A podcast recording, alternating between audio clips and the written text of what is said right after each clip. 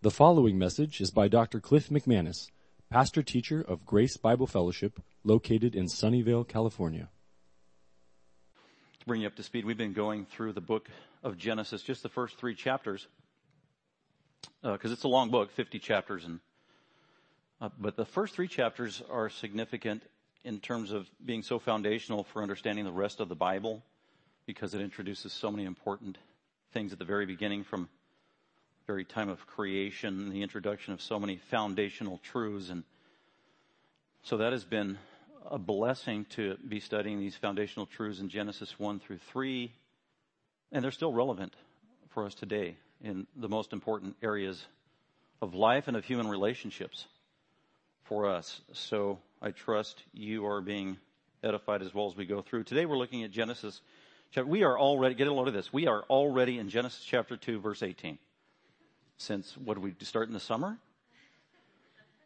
And last week, if you weren't here, we looked at Genesis 2:18, part 2, and we zeroed in on the all important phrase where on day 6 God had created Adam first. Literally, God created Adam, a real human being, the first man. And he literally did it out of the the earth, dirt from the ground. Formed Adam, supernaturally breathed, breathed the breath of life into Adam. Adam became a living soul. God had Adam do some duties and functions and responsibilities, and then God declared, the Lord God said, it is not good for the man or for Adam to be alone. And so that's what we talked about last week. Why it was not good for Adam to be alone all by himself. And then today we're really going to emphasize and answer that question of how God fills that void where God's going to meet Adam's need. It wasn't good for Adam to be alone, therefore he needs uh, a partner. And God, today we're going to see how God gives Adam a partner the first time thousands of years ago. And then we'll see the purpose that goes along with that. So let's go ahead and look at Genesis chapter 2, 18 through 25. And follow along as I read. This, remember, this is day six after God had made the first man, Adam, and the Garden of Eden. Then the Lord God said, It is not good for the man to be alone. I will make him a helper suitable for him. Out of the ground, the Lord God formed every beast of the field and every bird of the sky and brought them to the man to see what he would call them. And whatever the man called a living creature, that was its name. The man gave names to all the cattle, to the birds of the sky, and to every beast of the field. But for Adam, there was not found a helper suitable for him. So the Lord God caused a deep sleep to fall upon the man, and he slept. Then God took one of his ribs and closed up the flesh at that place. The Lord God fashioned into a woman the rib which he had taken from the man and brought her to the man. The man said, This is now bone of my bones and flesh of my flesh. She shall be called woman because she was taken out of man. For this reason, a man shall leave his father and his mother and be joined to his wife, and they shall become one flesh. And the man and his wife were both naked and were not ashamed. As I've been studying this passage for weeks now,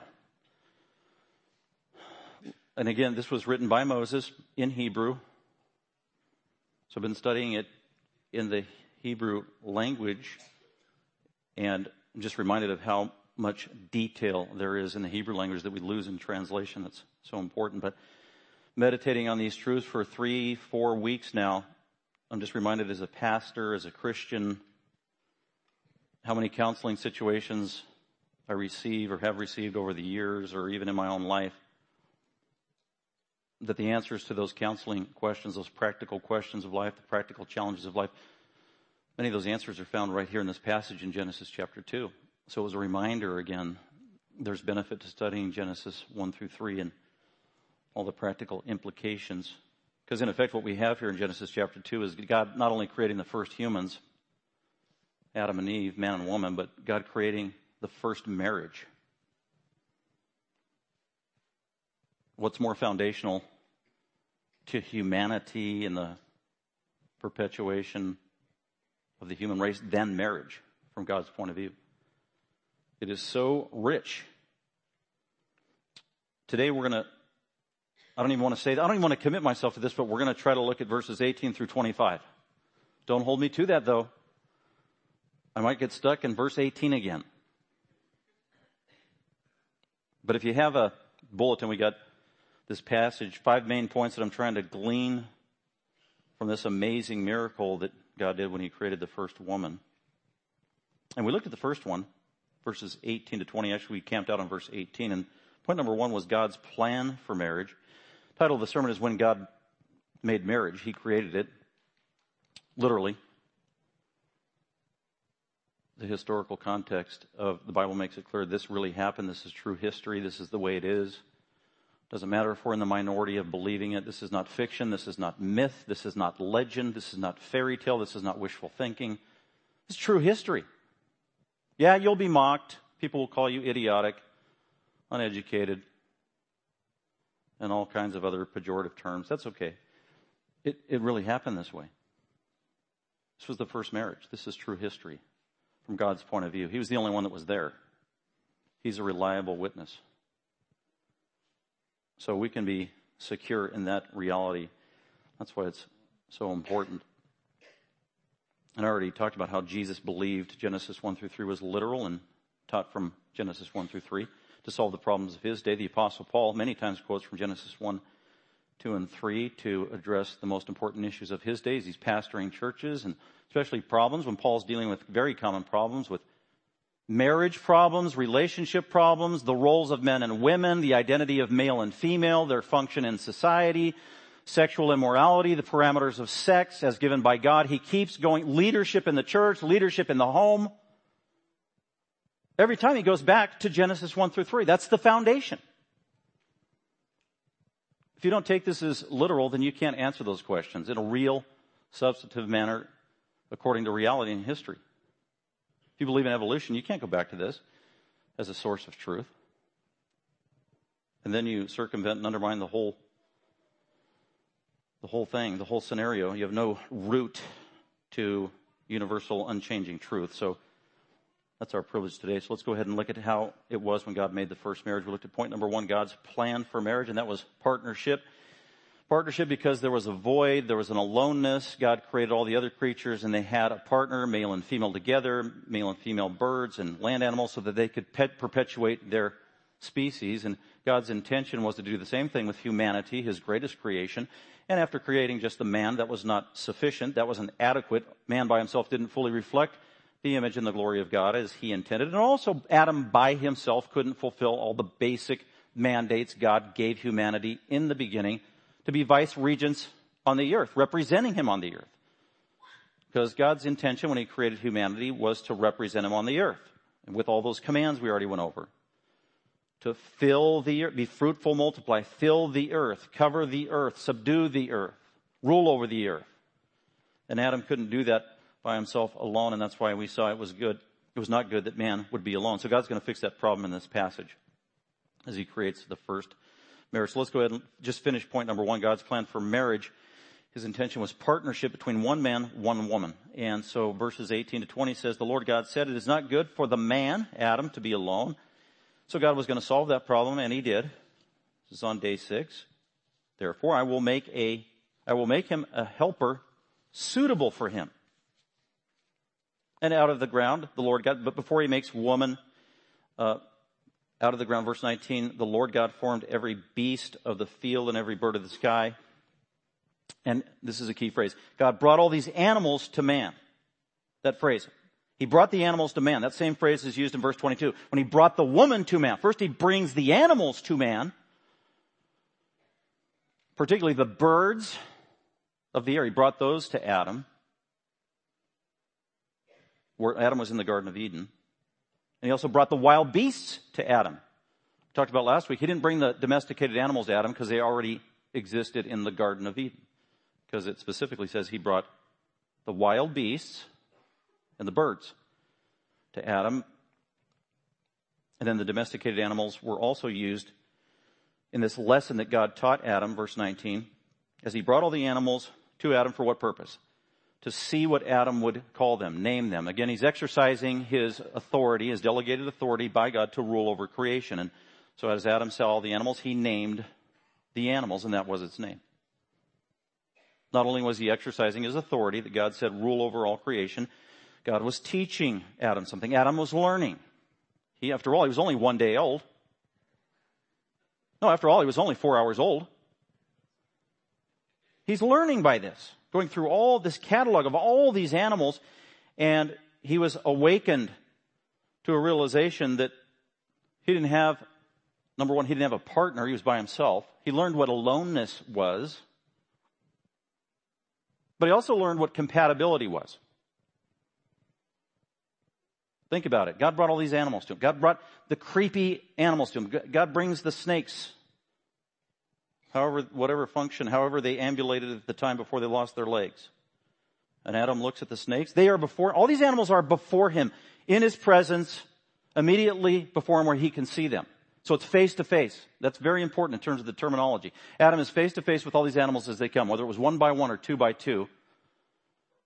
Okay, he sees the lions and they're on all fours and they have to look up from, from down to see Adam as he stands made in God's image, looking at the animal that's on all fours. Then he sees even a chimpanzee as it's bending over. As he looks at Adam, made in God's image, looking down at the animals. Then uh, the crawling and creeping creatures, and the, the mice, and the rodents, and the rats, and the squirrels, as he's looking down as a representative of God throughout this whole process. Even the larger animals, the elephants, would be on four legs before the man who was upright, representing God made in the image of God. And going through this process over and over again, Adam realized that there was not a creature, a living creature comparable to him. There wasn't one that was like him. They were all totally different than he was. There were none who could look him eye to eye, face to face.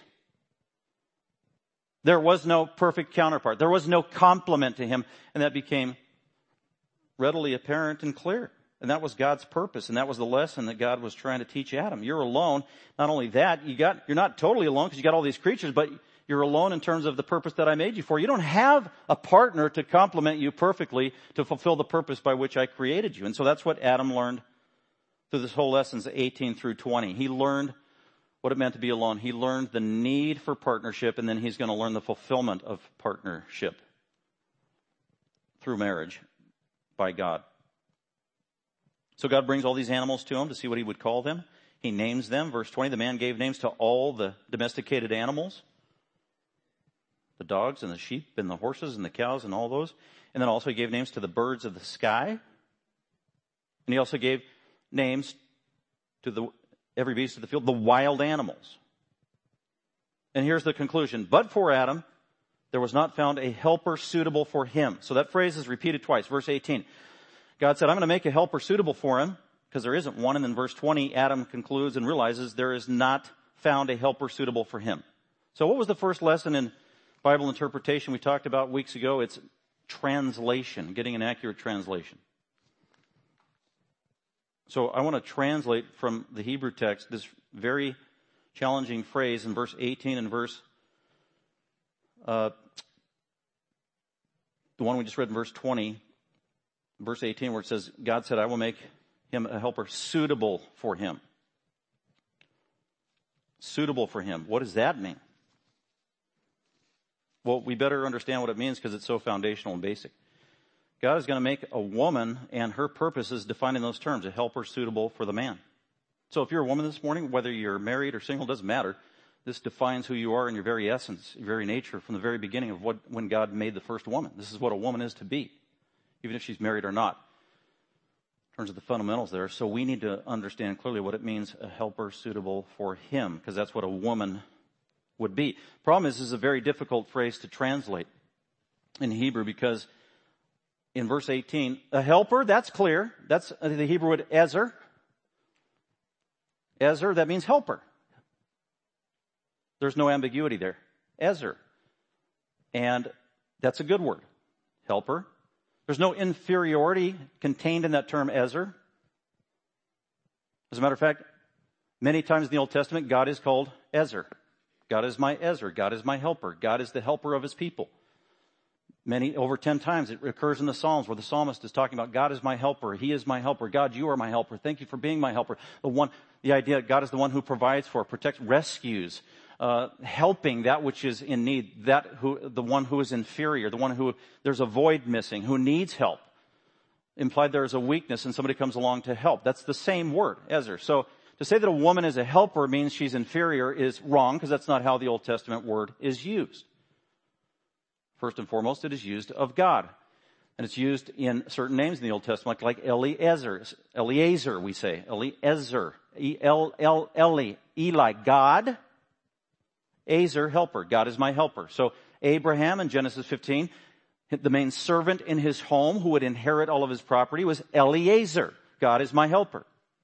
Exodus 18. Moses had two sons. Gershom was the first and then Eliezer. God is my helper. So what was a perfect partner to be to Adam who was alone? To fill the void, God said first and foremost, she will be an azer. She will be a helper to the man. So if you are mar- if you're a married woman, that's, that's, that hasn't changed. God created you to be a helper to your man, a helper to your husband. Not inferior, but in terms of your role. That's what you do. That's where you specialize. That's where you maximize and fulfill your potential for which God made you. More so than anything else. To be His helper. It's the priority relationship, being a helper to your husband in the will of God. This is before sin. So Eve, for a while, or this woman, was the perfect helper to her man, to her husband. But that's the main thing that needs to be. And it's a simple truth, yet it is a profound truth. Because when you have marriage problems, maybe some of you have marriage problems occasionally, it usually comes down to your roles, understanding who you are, what your role is, what God's design is, what God's will is for you. And you can't just stay in the New Testament. You got to go back to the beginning because that's what Paul and Jesus did in talking about these issues. And it goes right here. Well, what was a woman created for? She's created to be a helper to her husband, to minister to him, to aid him, to fulfill uh, his, help him fulfill his role and mandate that God gave him. He can't do it alone. He's incomplete without the woman. He needs the help of a woman. Two are better than one. So that's what it means to be a helper. So this is very practical. This is great. This will help your marriage. Okay, wife, whether you've been married one year or 42 years. In terms of your main responsibility in your family and in your relationships, have you recently thought, you know what? God has first and foremost made me a helper to my husband. Because that's true yeah, you're supposed to help the children, but when you get married, usually you have your husband first. You don't have children yet. So you're helping him first. Then the kids come and then hopefully they go. You're back to just the two of you and you're still hopefully fulfilling your biblical mandate of helping your husband. Foundational, basic, we forget it. It's so easy. So, Christian wife, Christian wife is in the will of God and pleases God when she helps her husband. She's committed to helping her husband. Solves a lot of problems, prevents a lot of problems, brings supernatural unity in your marriage. If you understand your role and accept that role, embrace that role, love that role, pray about that role, fulfill that role, confess when you don't fulfill that role. And, uh oh, get this. And are humble enough to be willing to ask your husband, am I helpful to you? Am I helping you? In what ways can I better help you? And, whoa, this is the scariest question of all for women who are married. Is there anything I do that is not helpful to you? Is there anything I do that undermines what God is trying to do through you? Because you can ask women, you do it in counseling, Christian wives, talking about problems in their marriage, and then, uh, well, are you a help to your husband? Yes. Whoa, I barely even finished the question. Are you a help to your husband? That's basic, fundamental, priority. Yes. He doesn't help me. Okay, whoa, whoa, whoa, whoa, whoa. I'm the one asking the questions here. Let's go on. How do you know that you are a help to your husband? Ooh. The best way to find out if you're a help to your husband, guess what? Is to ask your husband. And that's kind of scary, or it can be. Or ask your hubby in a time of peace and harmony and walking in the Spirit, here, honey, I want to maximize my potential for which God created me, and can you write down three to seven ways that I could be most helpful to you? And could you also write down things that I do that are not helpful? That, that's hard to do. It takes humility. Revolutionize your marriage if you do it. A lot of women don't want to do that for whatever reason. Than to hear it from him. He's going to know best. So that's, that's what I'm talking about, why this is so practical and helpful. This is God's design. God created the wife to be a helper in the marriage relationship.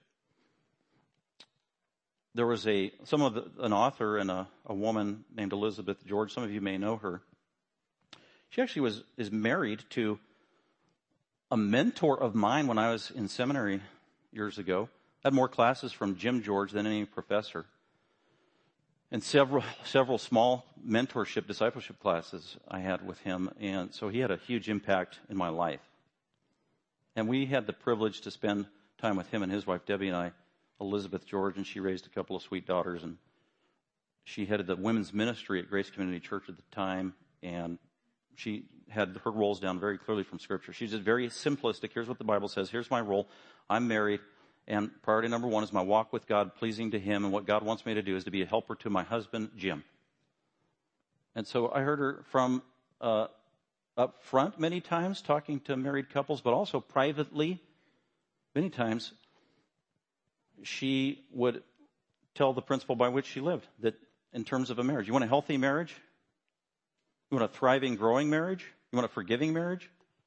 Then fulfill your roles and be committed to it and embrace it enthusiastically in accordance with Scripture. So what she did early on in her marriage, she decided, God made me to be a helper to Jim. Therefore, every single morning before the day begins, I'm going to ask Jim, is there, tell me one thing I can do to you that will really help you today? And she established a pattern. And she began to do that every single day. And she encouraged women at the church to do the same thing if they were married. Then it becomes a pattern and a habit and a joy, and God blesses it. She would challenge women all the time. To this day, she's still doing that, writing books and coming back to the basics and the principles. So if you're married, wife, and if you haven't in a while asked your husband, what's one thing I can do to help you today? I think that's biblical. And she was a wonderful model of exemplifying that. And it's hard to do, you know. You mean every day? She did it every day. Every day for 50 years? Yeah, she's been doing it every day for 50 years. Well, that's hard. Yeah, it's a discipline. Develop. Well, what about the man? When does he get to help? Well, that's chapter three. We'll get there. Just dealing with the text here. What God's intent was a helper. And then, uh, so it goes on, verse 18, that perfect partner is going to be a helper. That's going to be her role. Uh, again, it's not inferior. It's Adam needs help. It's like me. I'm married. Whoa, I need help. I don't have the gift of singleness. Uh, I'm half of what I can be before God. I need help with everything. And God gave me a helper, a wife. So that's a, a blessed gift from God. They're willing to embrace their role as the woman of God. Then he goes on, well, what kind of helper? Someone who will be there, but it's got to be the perfect helper. Um, and that's what that phrase is suitable for him. The New American Standard says that this helper will be suitable for the man. Suitable. King James says, what kind of helper? Well, an help meet for man. Help meet? What does that mean? I have no idea what that means. Forget, scratch the King James on this, this verse, that phrase. That is not helpful. It probably meant something 500 years ago, but it doesn't help us. New King James. What kind of helper? A helper comparable to him, comparable to him, similar to him. One that complements him. That's getting closer to the Hebrew phrase. What kind of helper for the man? Well, the New English translation says a helper who corresponds to him. That's legit. Corresponds.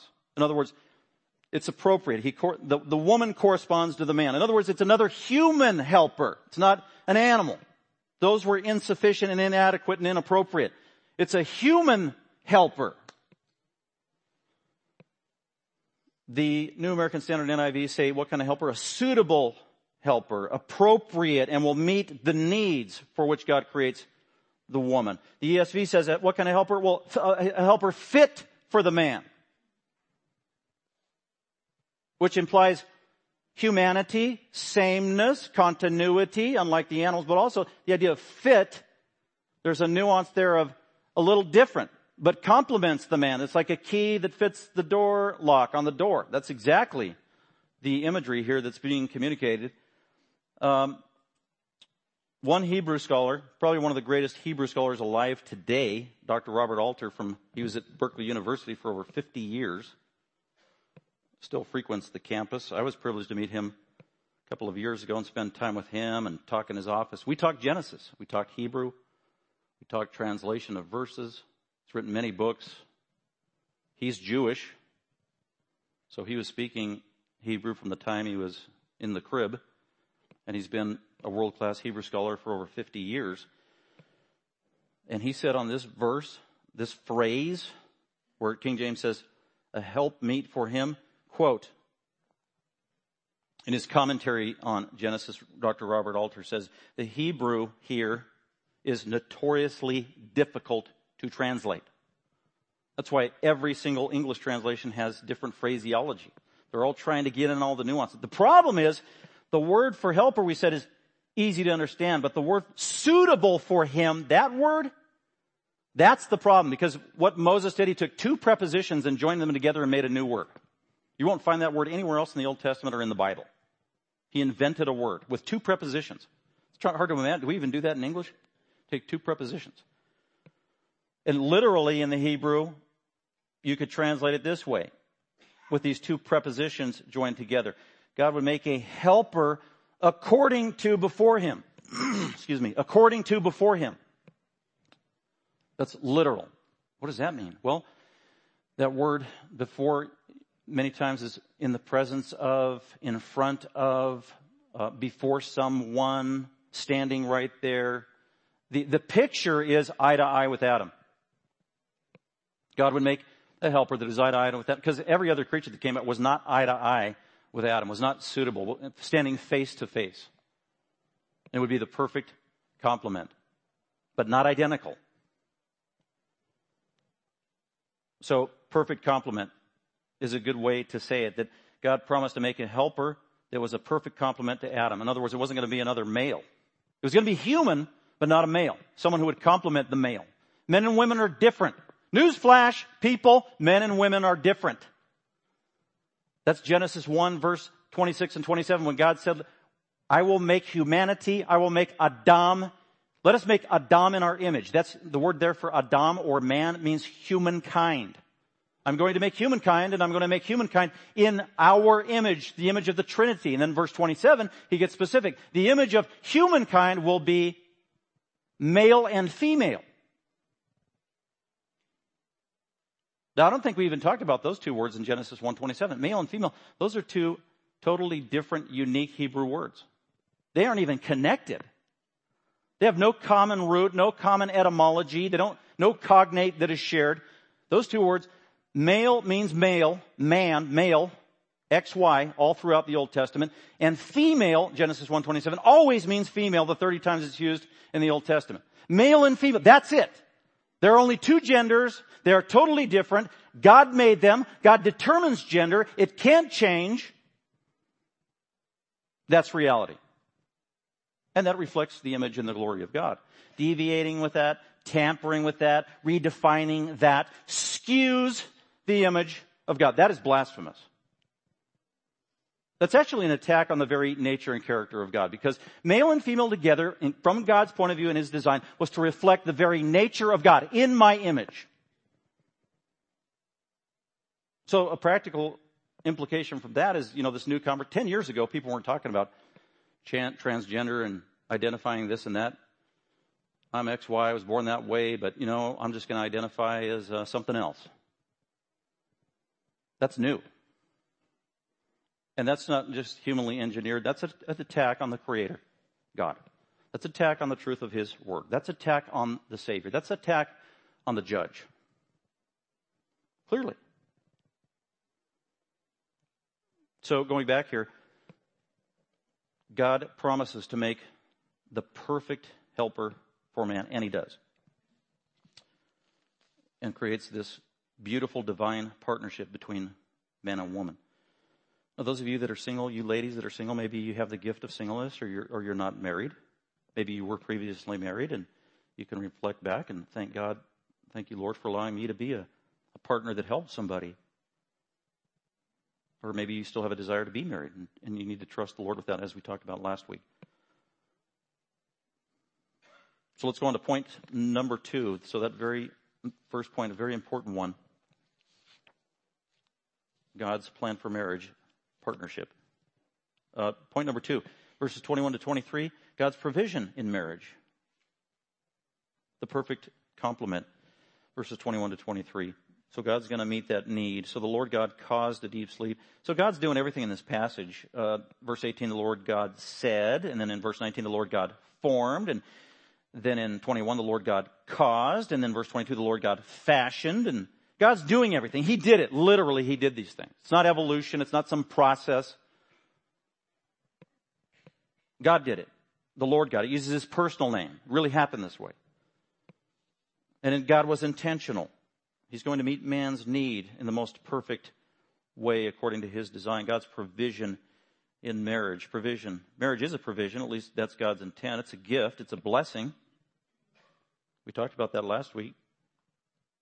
He who finds a wife, finds a good thing, and obtains favor from the Lord, his blessed provision.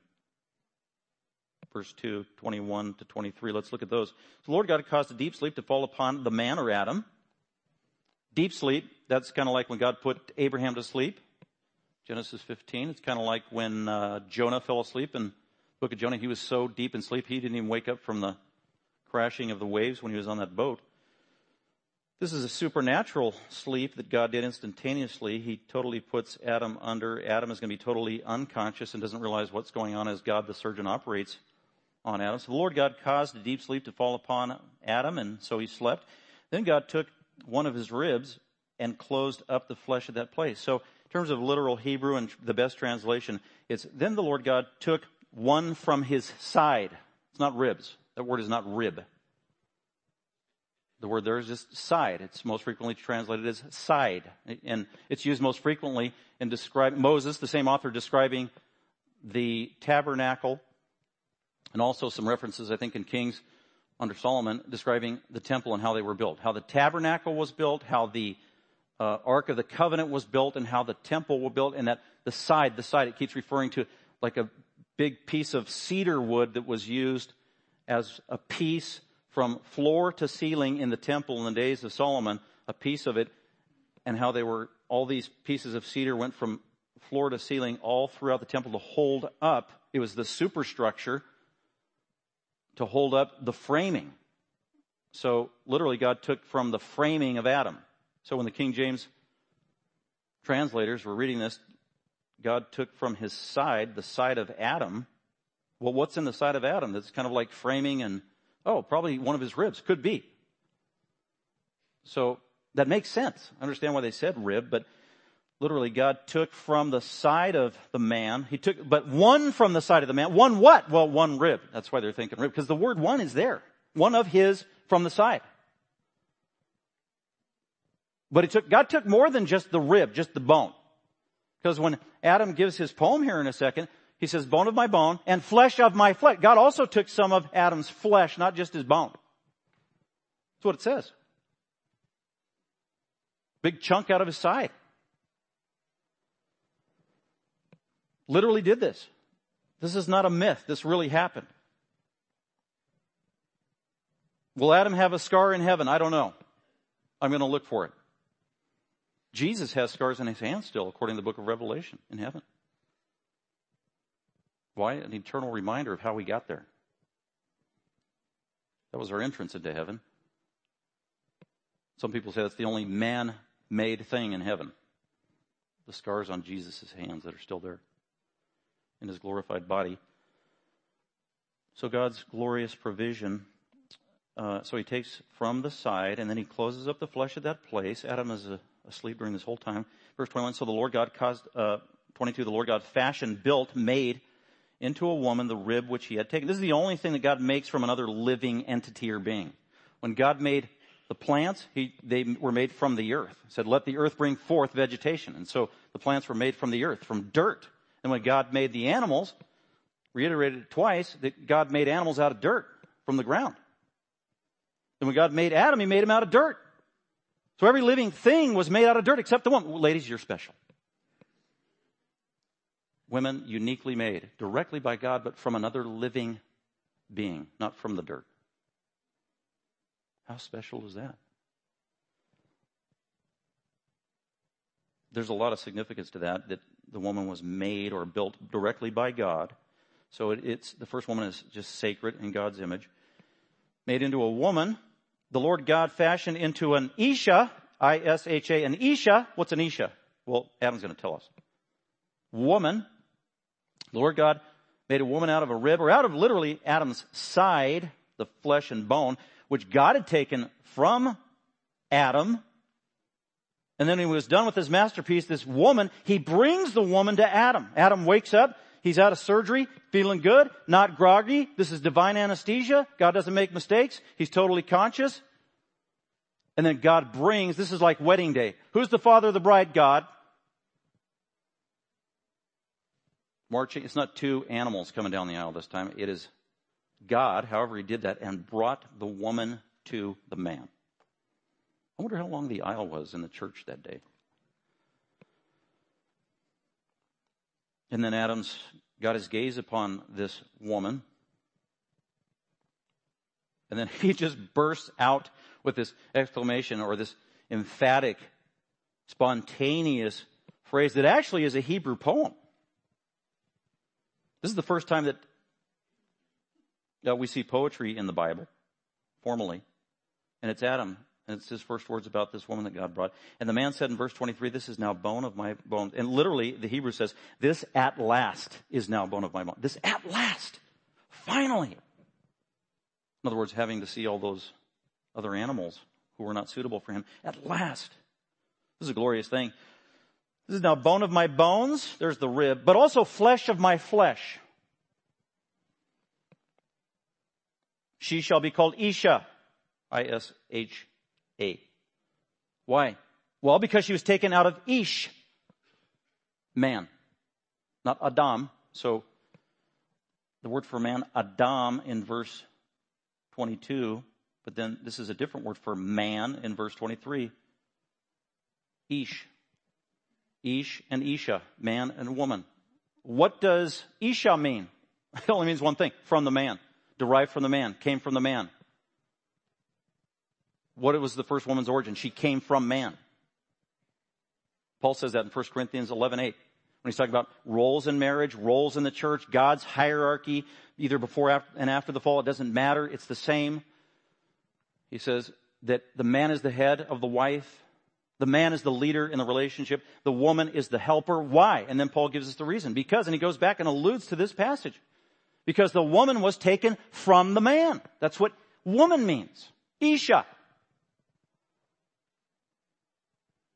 And it's very significant that the woman was taken from the man literally because it preserves uh, the continuity between man and woman. The fact that God made the first woman out of Adam, out of a man, speaks of her humanness, her humanity, really her equality with Adam as a man, made in the image of God equal dignity before Almighty God as a fellow human being.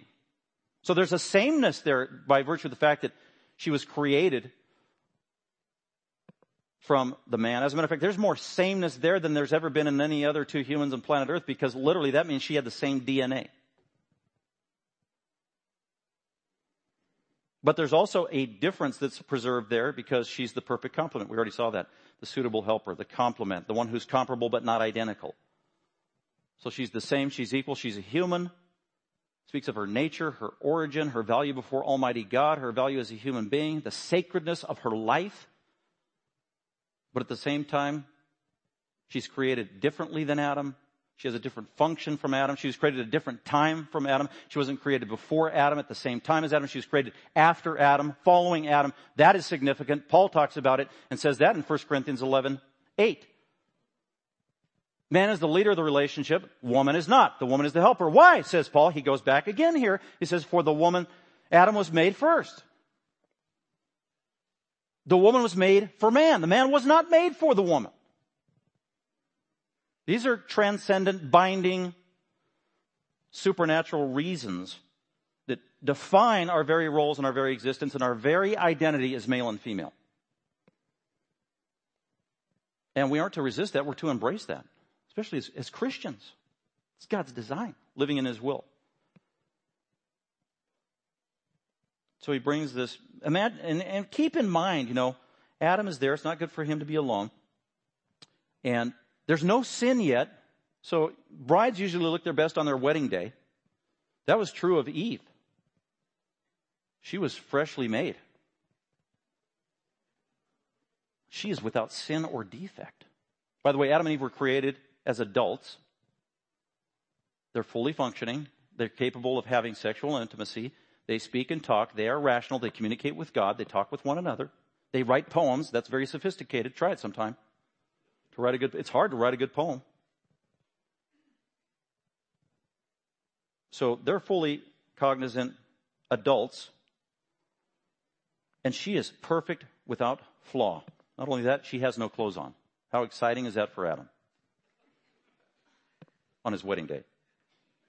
Moses even talked, or actually God even comments on that. So the man looks at his beautiful bride. This is now bone of my bones and flesh of my flesh. It's about time. She shall be called woman because she was taken out of me. She is my partner. God, you fulfilled your promise that you said in verse 18. Thank you. First marriage, first wedding, perfect wedding, perfect couple, perfect bride, perfect groom, perfect circumstances, perfect scenario, perfect family. God is the provider. Number three, going on to verse 24. After God's plan and his provision, then there's the priority of marriage, and that's leaving the parents, verse 24a. Okay, so now, verse 24. Adam is not talking in verse 24, Adam was talking in verse 23. So is Moses talking in verse 24? He's going to make a commentary on what just happened. And he turns it into a divine, ongoing, transcendent, binding principle that's true even to this day and will be true until Jesus returns.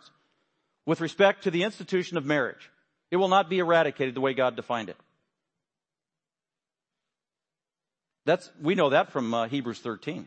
The institution of marriage is to be honored by all, and anybody that messes with it, God will avenge. He will judge. He will preserve marriage. It will remain sacred. Verse 24, so the priority of the marriage. So they have their wedding day, they, the exchange, he kisses the bride. Go in peace. You are now Mr. and Mrs. Ish. And the beginning of verse 24, for this reason, for this purpose, from now on, this is the way it will always be. Who said this? Well, according to Matthew 19, 5, in the words of Jesus, God said this. Moses wrote it down, but God said this. For this reason, a man shall leave his father and his mother. Uh, leave, the better translation in the Hebrew is forsake. It's not just leave. You can kind of leave nonchalantly. You can leave and come back. Forsake is the accurate word. Forsake has the better nuances informing the reality of the way that word is used forsake. It's a, it's a stronger word, but that's literally what it is. By the way, it's in present tense. It shouldn't be in the future tense. So literally, for this reason, a man forsakes his father and his mother. Simple present tense. So a man leaves his father and his mother and he joins his wife. Again, another simple present, not be joined, but joins. He joins his wife. And join is not strong enough. Every English translation has a different translation here. The best one is, there's one that bonds with, joined, hold fast to, united to. Hardly any of those are sufficient. Sticks to, cleaves to, is bonded to. The modern day Hebrew word for glue comes from this word. Bonded to, that's a good one. Inseparable is the idea. He will be bonded to his wife. So that's marriage. When a man is of the marrying age, well, how old is that? Well, it's different. I mean, people are getting married later and later today for whatever reason. That's probably not a good thing in terms of the society forcing that on the culture. But in even some countries today, people get married when they're younger. In the Old Testament, no doubt, probably they got married a little bit when they were younger. Maybe in the teens or later teens, probably was not uncommon. And that's biologically a man and woman are suited to be married at that time. And this is how marriage was initiated uh, in the Old Testament. God recognized this. When a man left his parents and he joined his wife, that was a marriage before Almighty God. They didn't have to get married in the church for it to be approved before God. People didn't get married in the church. There are no verses in the New Testament that say that a pastor needs to do the wedding. Did you know that? It's not in my job description. Nowhere to be found. I don't know where that came from. First and foremost, it's before God. If you're abiding by His principles. I think it's a good thing that churches recognize and do weddings. But that's not the only recognition of a legitimate wedding. Two unbelievers who get married before the local justice of the peace, that, that is legitimate before Almighty God. That's a true marriage. God created marriage and He created it for all humanity, not just for believers, not just for Christians. There are people who are not Christians who remain married for 50, 60 years, who never cheat on one another and remain faithful. Because human beings are made in the image of God. And also common grace plays into that. So the pattern of marriage is established here. Uh, this also plays into counseling a lot of times when I'm giving counsel to younger people. This is so common. This has been going on for decades. Uh, I, I, even we had to deal with this to a degree, and you see it all the time. People are thinking about getting married, young people, and then, uh oh, what do we tell mom and dad? Ooh, what do we tell your parents? Ooh, how are your parents going to react? It's pretty common. So many times people ask me to do their weddings or marriage counseling. Okay, first question usually is, okay, so you're, you're engaged now? Yeah. So what do your parents think of this? And then what do your parents think of this? Not that it's determinative, but it's always interesting to know. You could have two believers, believers and their parents aren't Christians. I want to know what the parents think, but what their parents think is not the, necessarily the final say. But often there's a lot of conflict that comes with that, and, and parents trying to resist this marriage for whatever reason. And Christian parents many times quote to me the Ten Commandments, chapter Exodus 20. Well, I don't want my son or daughter marrying this person, and my word stands because I'm a Christian, I'm the dad, I'm in charge of my son or daughter, I am the authority. And Exodus 20 says, uh, you need to honor and obey your parents. Uh, yeah, don't forget Genesis 2.24. It says right here that a young man can leave his father and mother with God's blessing. So you can't just quote one verse. Both of them play into this, as well as a lot of other verses. And that could be a long conversation, and many times it's so complicated because all the variables involved you got to pray. You got to get God's wisdom. You got to search all the scriptures and the full counsel of God and the God, godly wisdom and input and sometimes be patient and take your time and let God lead.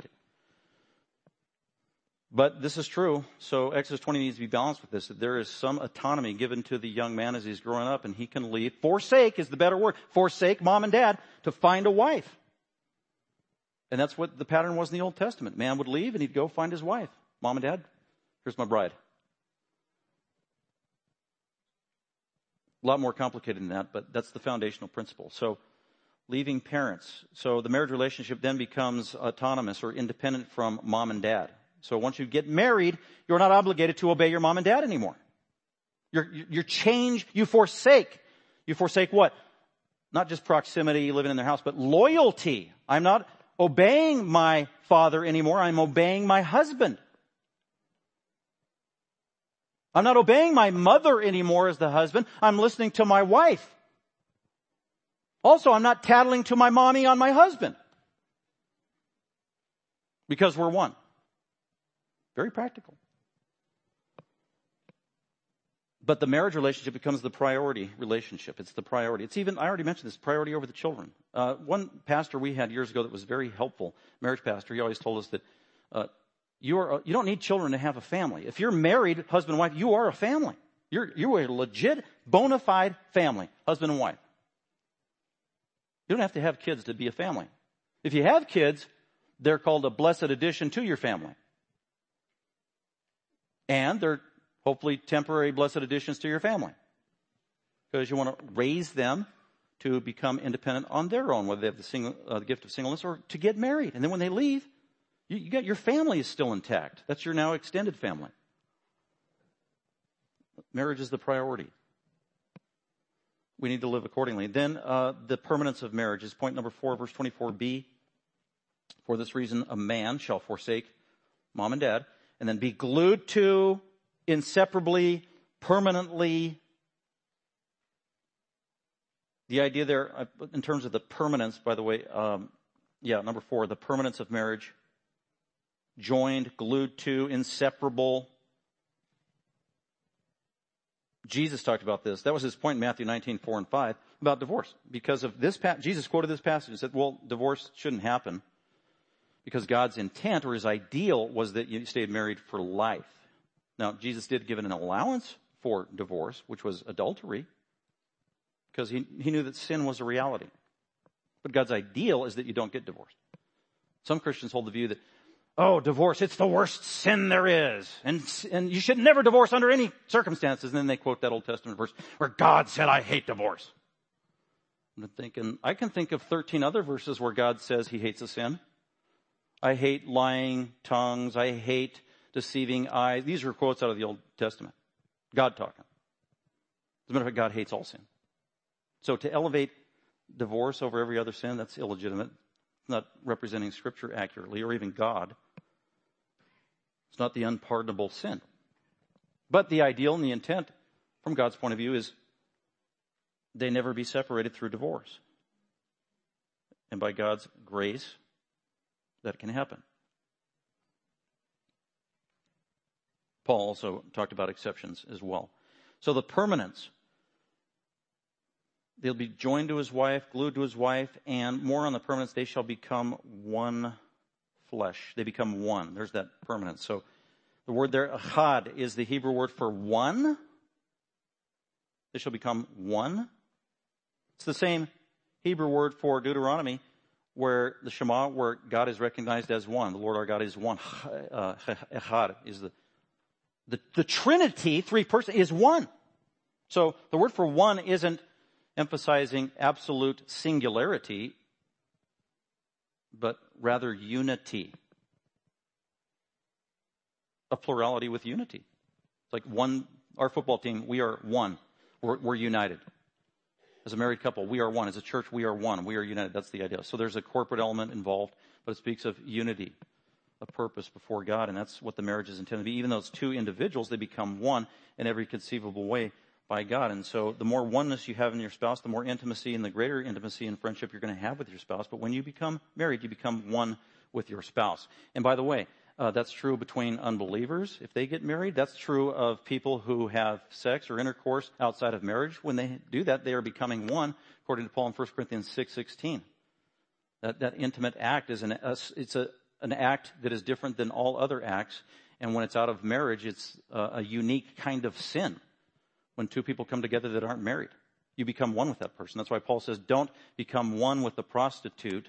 Otherwise, you're actually doing this you're becoming one with her, as it mentions in Genesis 2, and you're intertwining your souls at the deepest and even a spiritual level. And don't, as a Christian, bind yourself to a harlot because you're already connected to Christ. And your only legitimate person to be binding to, if you're married, is your spouse. So the oneness there speaks also of that permanence. You need to be one with your spouse in all areas of life. Uh, sexually, your spouse is God's gift to you sexually. She or he is the only one who's supposed to satisfy you. Nobody else. You're also one physically, ultimately, when you have children together, if God so blesses. But you're also one emotionally, socially, and every other conceivable way. At least you're supposed to become totally one. Your, your spouse really, in the end, is supposed to be your best friend, your partner. Then finally, the purity in marriage is number five. The purity in marriage, the boundaries of intimacy They become one flesh, and then God says this, and the man, Adam, and his wife, Isha, they were both naked. Very significant here. This is the only time in the Bible, in the Old Testament, where the Hebrew word for naked is used positively and not negatively. Every other time naked is used, it is a euphemism for illegitimate sex. Usually, mostly in Leviticus. Here it is pure. Why? Because there's no sin. Is totally pure. They're looking at each other. They're naked. There is no lust. There's no manipulation. There's nothing there. There's no shame. There's no guilt. There's no inhibitions. Just pure, sweet, enjoyable from God. The man and his wife were both naked and were not ashamed. No guilt whatsoever. And that was God's intent. Well, wow, that's all these things doesn't describe my marriage. Yeah, it doesn't describe mine either. Why is that? Well, because unfortunately we got to turn to chapter 3 now. That's where everything got messed up. The world got messed up, you got messed up, I got messed up, your marriage got messed up, your spouse got messed up, your kids are messed up, the world in which you live is messed up, your church is messed up. That's the bad news. So we're going to chapter 3. Fortunately, chapter 3 has verse 15 in it. It's where the Messiah, the Savior, is introduced. After everything gets messed up, God has a solution.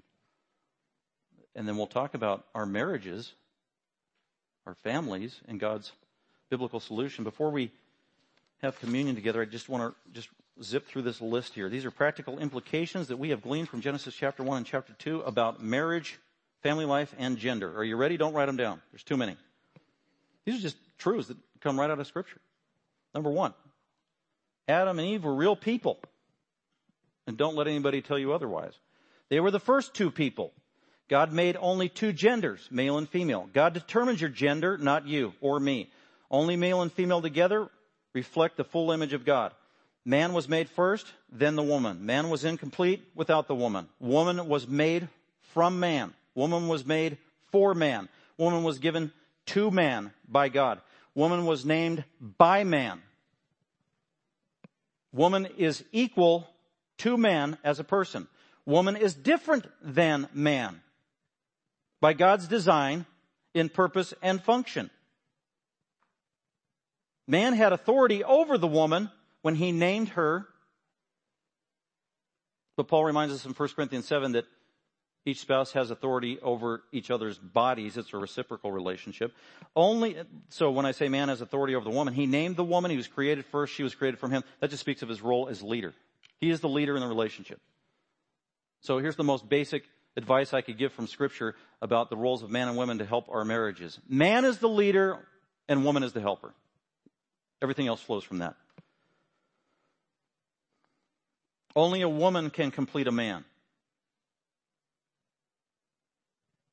A man can't complete a man. A woman can't complete a woman. Three women can't complete a man. The man and woman together are one before God. God made marriage. God defined marriage. God protects marriage. God blessed marriage. Marriage is the priority relationship in human relations. Marriage is permanent in this life. Marriage is pure before God. Marriage is monogamous as created by God. Marriage is heterosexual as created by God. Marriage is sacred as intended by God. Marriage is complete in terms of its purpose of humanity at the most fundamental level. This marriage was perfect before there was sin. And then finally, marriage in this life ultimately we learn later, is a picture of a greater reality when the church of Jesus Christ is married to Jesus Christ in glory. And you're all invited to that wedding if you know Jesus. That'll be a glorious day. Another, we won't see a perfect wedding again until that happens. That'll be glorious indeed. Well, with that, we have the privilege now to, to take communion together or to celebrate communion. So if you are a Christian this morning, you truly know Jesus Christ, you don't have to be a member of our church. But if you know Christ, you are invited to celebrate and partake of communion with us. I do want to read a little reminder to have our thinking informed from God's point of view of the significance of communion and the attitude that we are to take communion with. And so in 1 Corinthians chapter 11, Paul tells us the purpose of communion. He mentioned a little bit about in, in chapter 10, he called communion uh, a blessing. And as, by the way, as the, especially if you're visiting today, as the plate comes around, all you got to do is grab one cup because in the one cup is the bread and the drink, both in one cup. And just hold on to that for a second while I share a couple verses. Then I'll give you a, a, just a minute to meditate and pray in our own hearts. And then after we meditate in our own hearts, then we'll partake together. Okay, so as the men are passing the elements around, let me just read from 1 Corinthians 11, verse 23. For Paul says, I received from the Lord, that's Jesus, that which I also delivered to you, uh, the guidelines of communion that the Lord Jesus, in the night in which he was betrayed, when he celebrated the last Passover before his death, he took bread, as we have here. He gave thanks to the Father. Then he broke the bread and he said, this is my body, which is for you. It's a figure, it's a metaphor, represents Christ's body, his life, the fact that he would die for sinners. Do this in remembrance of me. So that's what we're doing. We're remembering Jesus, who he was, and how he gave his life for us on the cross. We're remembering him. In the same way, Jesus took a cup after supper, saying, this is, this cup is the new covenant in my blood. The new covenant comes out of the Old Testament, a promise from God that defines what salvation would be like in the Messiah. Part of the new covenant was God's promise to put the Spirit of God in you if you believe in Jesus. The Spirit of God living in you. Amazing. Also that all of your sins would be forgiven. That was a promise of the new covenant. What a, what a blessed thing to celebrate this week at communion. All your sins being forgiven in Christ, His death and resurrection. That's part of the new covenant. This cup represents the new covenant in my blood. I died for you. Do this as often as you drink it. How often do we take communion? We do it often as a church. And we do it to remember the great and blessed work of the Lord Jesus Christ. Just a couple of other things about communion. I, this is, says what it is, what it is not. Uh, there, Jesus' body, Jesus is not present in the bread or in the cup. He's not present there. Jesus is not in the bread. Jesus is in you. I, I, that's even better, isn't it? And also, there's nothing mystical here. If you drink this, some of your sins don't get forgiven. All of your sins were forgiven through Jesus' death on the cross 2,000 years ago, if, you're, if you belong to Him. So we don't earn the forgiveness of God by doing this. This is not a, a means of grace, the way some people use that term, meaning this is how we get forgiven of sin. Is it a gift of grace from God? Yes. To be reminded of the, the awesome work of Christ on our behalf. Thank you for listening.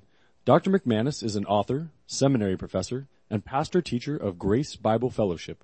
For more information about Grace Bible Fellowship, please visit our website at gbfsv.org or call us at 650 630 0009.